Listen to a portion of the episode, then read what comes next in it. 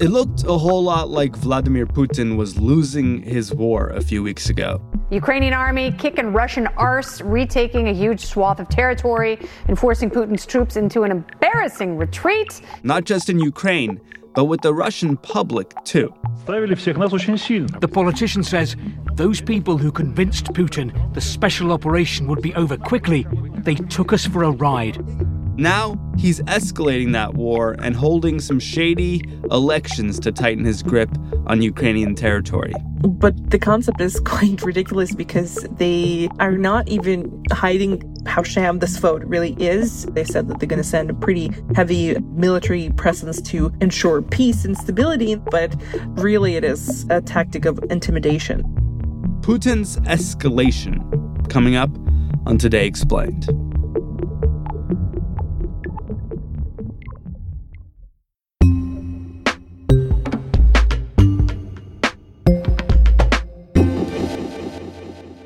Today Explained, Sean Rameswaram, and it was just like a dozen days ago when we had Mary Ilyushina from the Washington Post on the show in an episode titled Is Ukraine Winning Now? Ukraine had just staged this wildly successful counteroffensive. Russians were talking smack about Putin's strategy. Maybe Putin heard the show. He probably did. And last week, he definitely took action and he threw in a lot of wrenches, not only to Russians domestically, but in terms of the entire conflict and for a lot of international leaders who are watching this closely.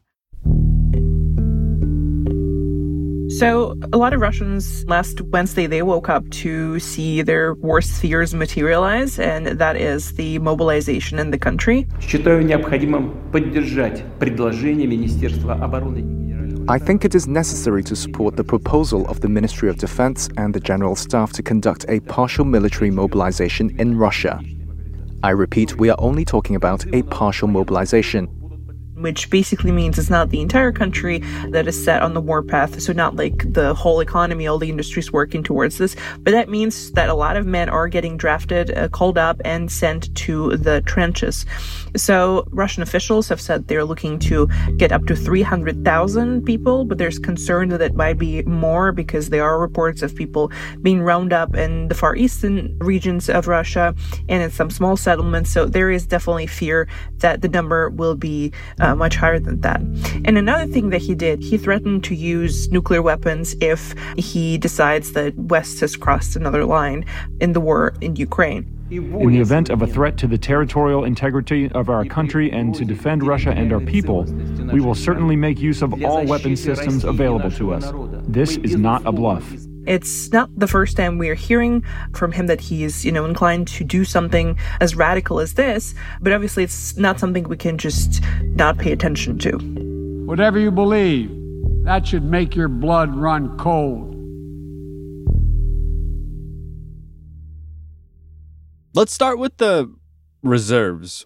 Who are these people that are getting called up? So, for now, we're seeing that it's mostly people who have some sort of previous military experience. They probably served in the army. They probably have a maybe a junior military rank, but they do have a rank. They are usually under 35 years old, although there are reports of people who are older than that being also handed these mobilization notices. And a lot of these people, despite the fact that they have some military experience, that doesn't necessarily mean they've ever been in combat. They might have just served somewhere. They have some profession that is like very technical and very important for the Russian front lines because they don't have enough people with that specific skill set. But, you know, they are routing up a lot of younger men who not necessarily want to go to war. And how does this differ from who's currently fighting this war in Ukraine? So Russia went in with about 100, 150,000 people. And those are people who are contract soldiers who signed a contract with the Russian Defense Ministry to be at military bases to serve and sort of be on standby. And now this effort is wider. So these are people who are not in the, currently in the army. They might have a contract that is slightly different with the Defense Ministry that they are in reserve so that they can be technically called up in case of a conflict, but they're not actively on duty at all times like the other people. So it's just targeting more groups of, of Russians. Two weeks ago, we were talking about how Putin was finally starting to see opposition at home, political opposition from the political apparatus in Russia, opposition from critics. How are people reacting now that he's calling on rank and file reservists to fight this war? There's quite a bit of anxiety and in some cases a lot of panic because what we've seen happen is people trying to get out of the country, people seeking legal help to sign up for maybe alternative service or to find legal ways to just avoid this call up and just not take part in this. I feel that not really many lots of Russians people want to to fight and want to be mobilized and want to go to the army. There are worried mothers and, and wives who are sending their children or husbands away from the country while trying to pack as much stuff they can possibly have to move abroad. All the flights are sold out from people in big cities, Moscow and St. Petersburg, especially the entire last week. On each day, any direct flight to a visa free destination country that still allows Russians to come in, they were sold out. I am monitoring a lot of group chats, you know, these uh, telegram channels that are giving live updates from various borders where Russians are crossing, how long the lines are, what did they ask, did they let you out? So there's a huge effort for people to kind of mobilize in a different way to avoid this mobilization. And the very same day Vladimir Putin announced this general mobilization, we've seen people take to the streets and protest against this. As people took to the streets against the call up, hundreds were detained in dozens of cities from St. Petersburg to Siberia which is quite remarkable just given that any sort of dissent, any sort of public criticism of the war and of the authorities has been essentially criminalized in Russia. And people who do protest or speak out somehow, they are facing fines, sometimes long jail terms. And it's essentially much, much harder to protest. So while these demonstrations, you know, on Wednesday, for example, were not as big as we've seen maybe 10 years ago when tens of thousands of people marched across Moscow against Putin's reelection, it is still the biggest outpouring of public discontent since the beginning of the war. Do we have any idea if Vladimir Putin will get his 300,000 reservists?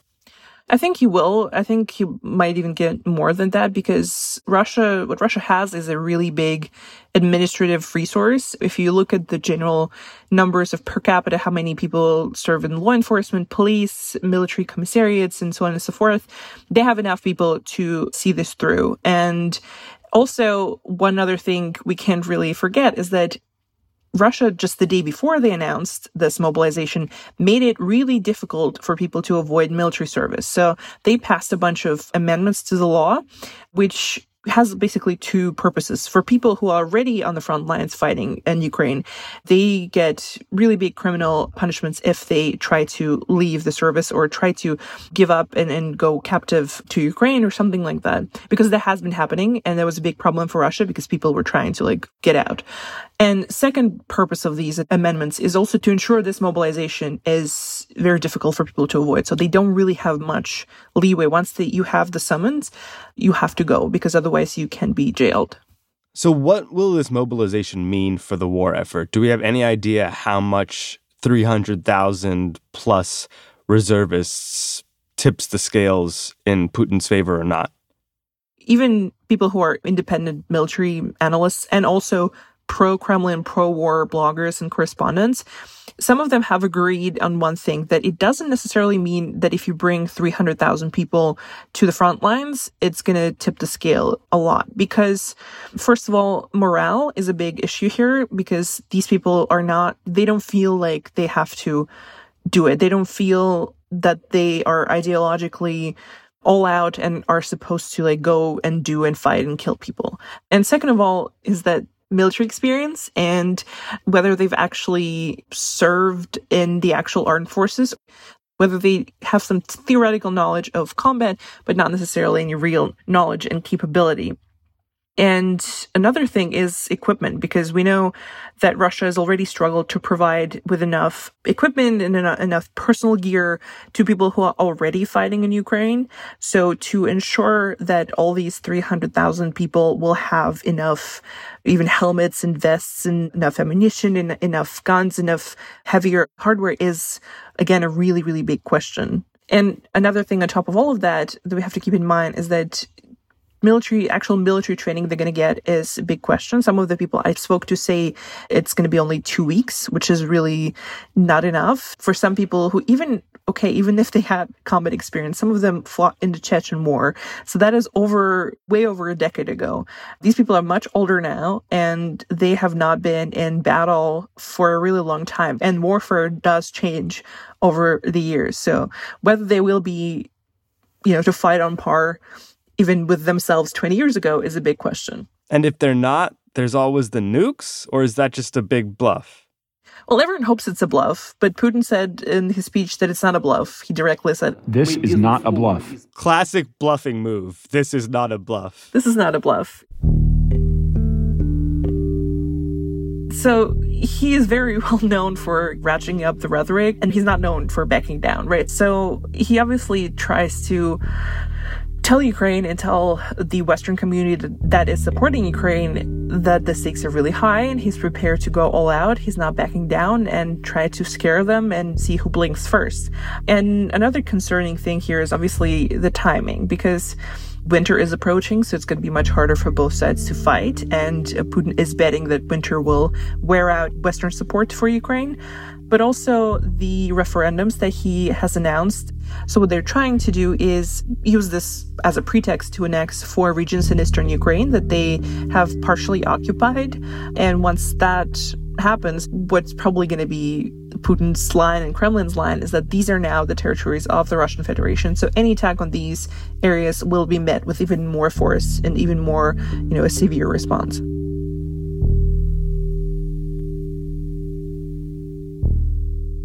More with Mary in a minute on Today Explained.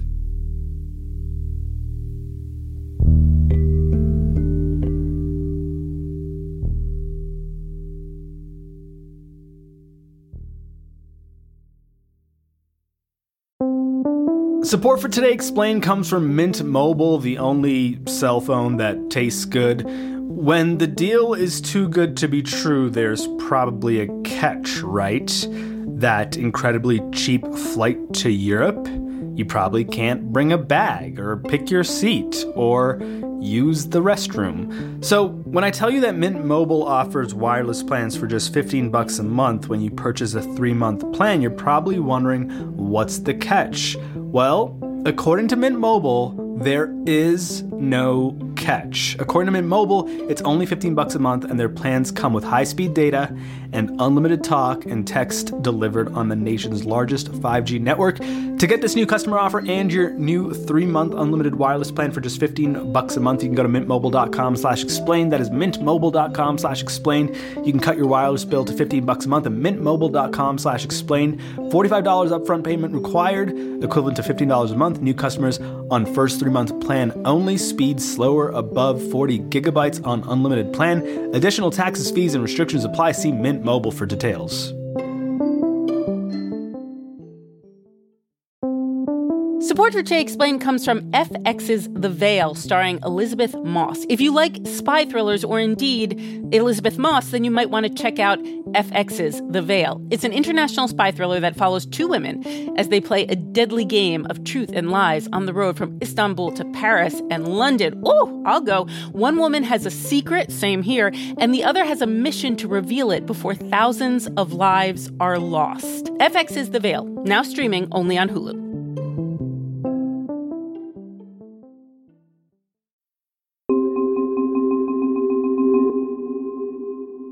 Uh, Russian controlled regions in eastern and southern Ukraine say they'll hold referendums on joining Russia this week. Kiev is calling the move a sham.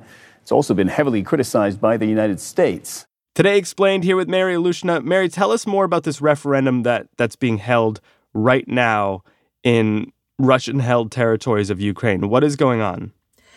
So last Friday, uh, Moscow went ahead with their plans to hold referendums in four occupied territories. That is Donetsk, Luhansk.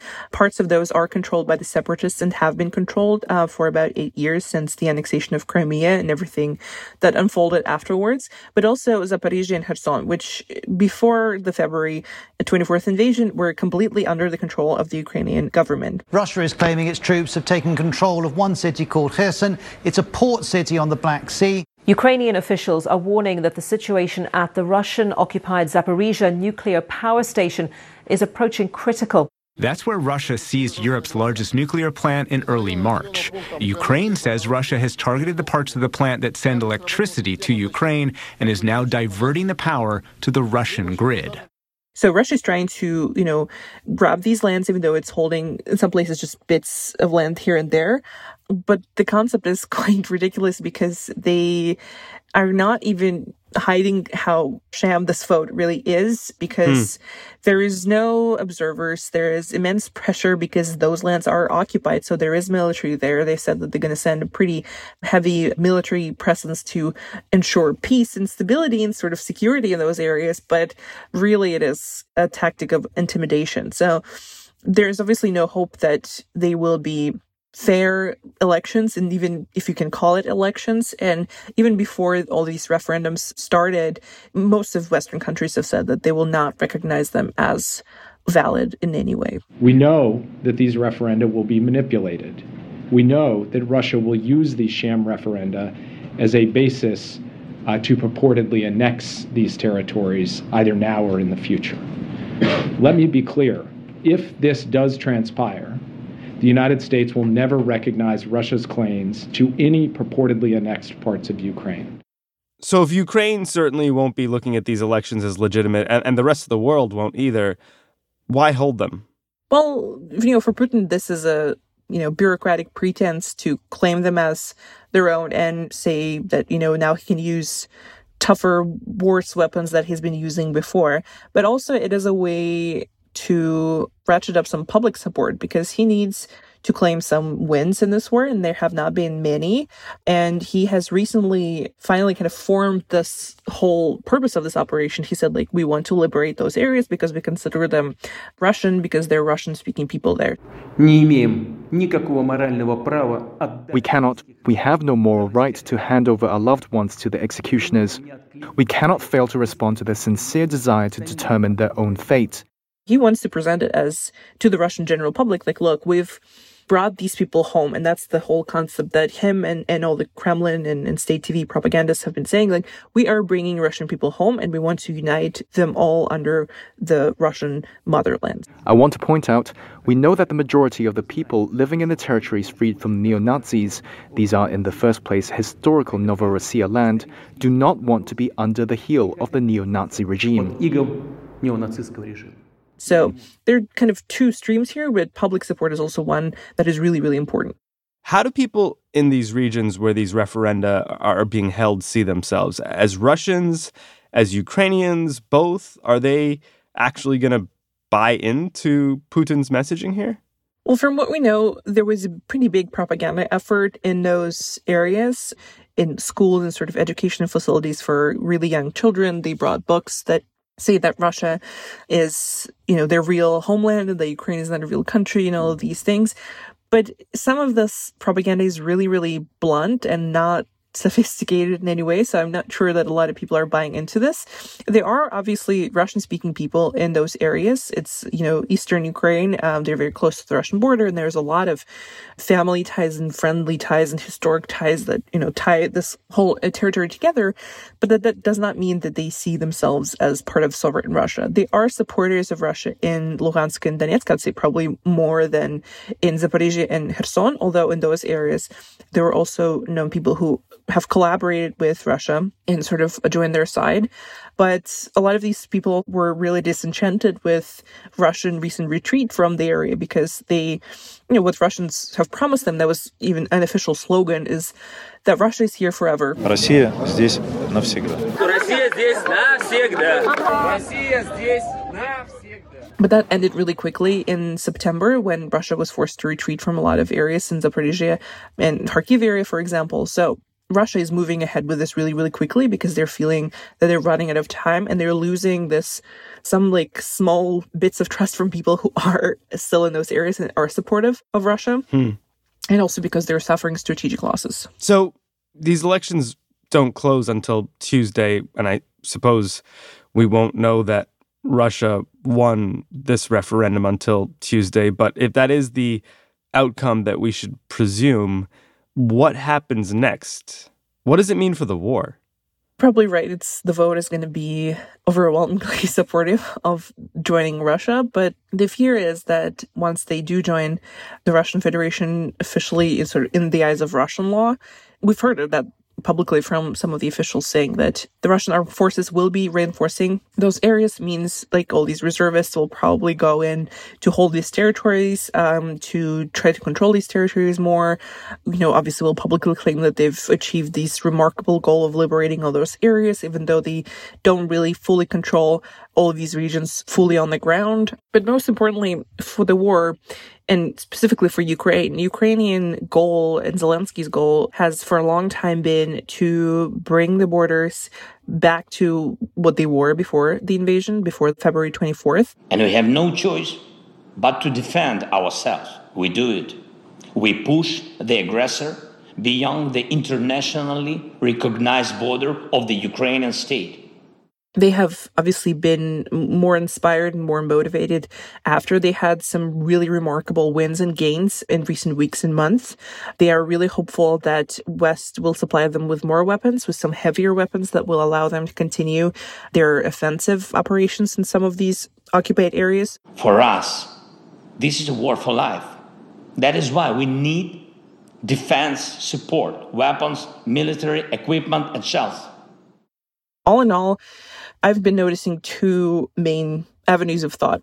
Whether Putin is trying to step everything up to potentially go in negotiations at some point and have like a upper hand to try to, you know, get more than he would have initially gained if he didn't call for mobilization, if he didn't, you know, take all these annexed lands and so on and so forth. Or he completely lost the plot and just wants to nuke, take the land, and, you know, try to gain as much Ukrainian land as possible. He doesn't care about losses, deaths, or any strategic goals anymore because he just wants to get this done. So, option one, he wants to threaten a massive escalation and the possibility of killing hundreds of thousands, if not millions, of Ukrainians as a bargaining chip. Option two, he actually wants to do it. This happened on Wednesday as the UN General Assembly was meeting in New York City, as President Biden was speaking at the UN. We will stand in solidarity with Ukraine. We will stand in solidarity against Russia's aggression. Period. How is the world responding? Is is everyone just going to lie down and let this happen? We did an episode last week about the Security Council's abject failures here, but is anyone else going to get in his way? Well, the ball is very much in the Western court, I would say, because they have to come up with strategy and a really forceful response if they want to deter Vladimir Putin. But what that actually going to look like is a big question because at first they hoped that the sanctions would cripple Russia to, you know, a point of, of a halt, that the economy is going to become absolutely defunct and that it's not going to be able to hold this war effort. This is going to impose severe cost on the Russian economy, both immediately and over time. We have purposely designed these sanctions to maximize the long term impact on Russia and to minimize the impact on the United States and our allies. But that actually did not happen because the war is going on and Russian economy is not in shambles, as Biden has said in, in February. He said it's going to target and destroy Russian economy. It's not necessarily true. There are some issues that are going to be really long lasting, something that is really hurting Russian economy, but that didn't stop the war. And Russia still sells its gas and oil um, internationally and gets massive revenue that helps it uh, lead this effort. So what actually is up their sleeve, for example, I don't exactly know what they can use to threaten Putin. And he seems to know that. I guess he knows that. Because you know especially with the energy supplies there's been you know just to paint you a picture of the mockery that's been going on about the whole europe uh, buying um, gas from russia or if they choose not to do that and sort of freeze this winter um, there's a live feed that shows a turned on gas stove and it says the price i think is like 144 euro a month that that person pays for this gas which is like a hundred times less than a European person will probably pay this winter. So they're definitely mocking people and they're betting that they will have the upper hand at the end.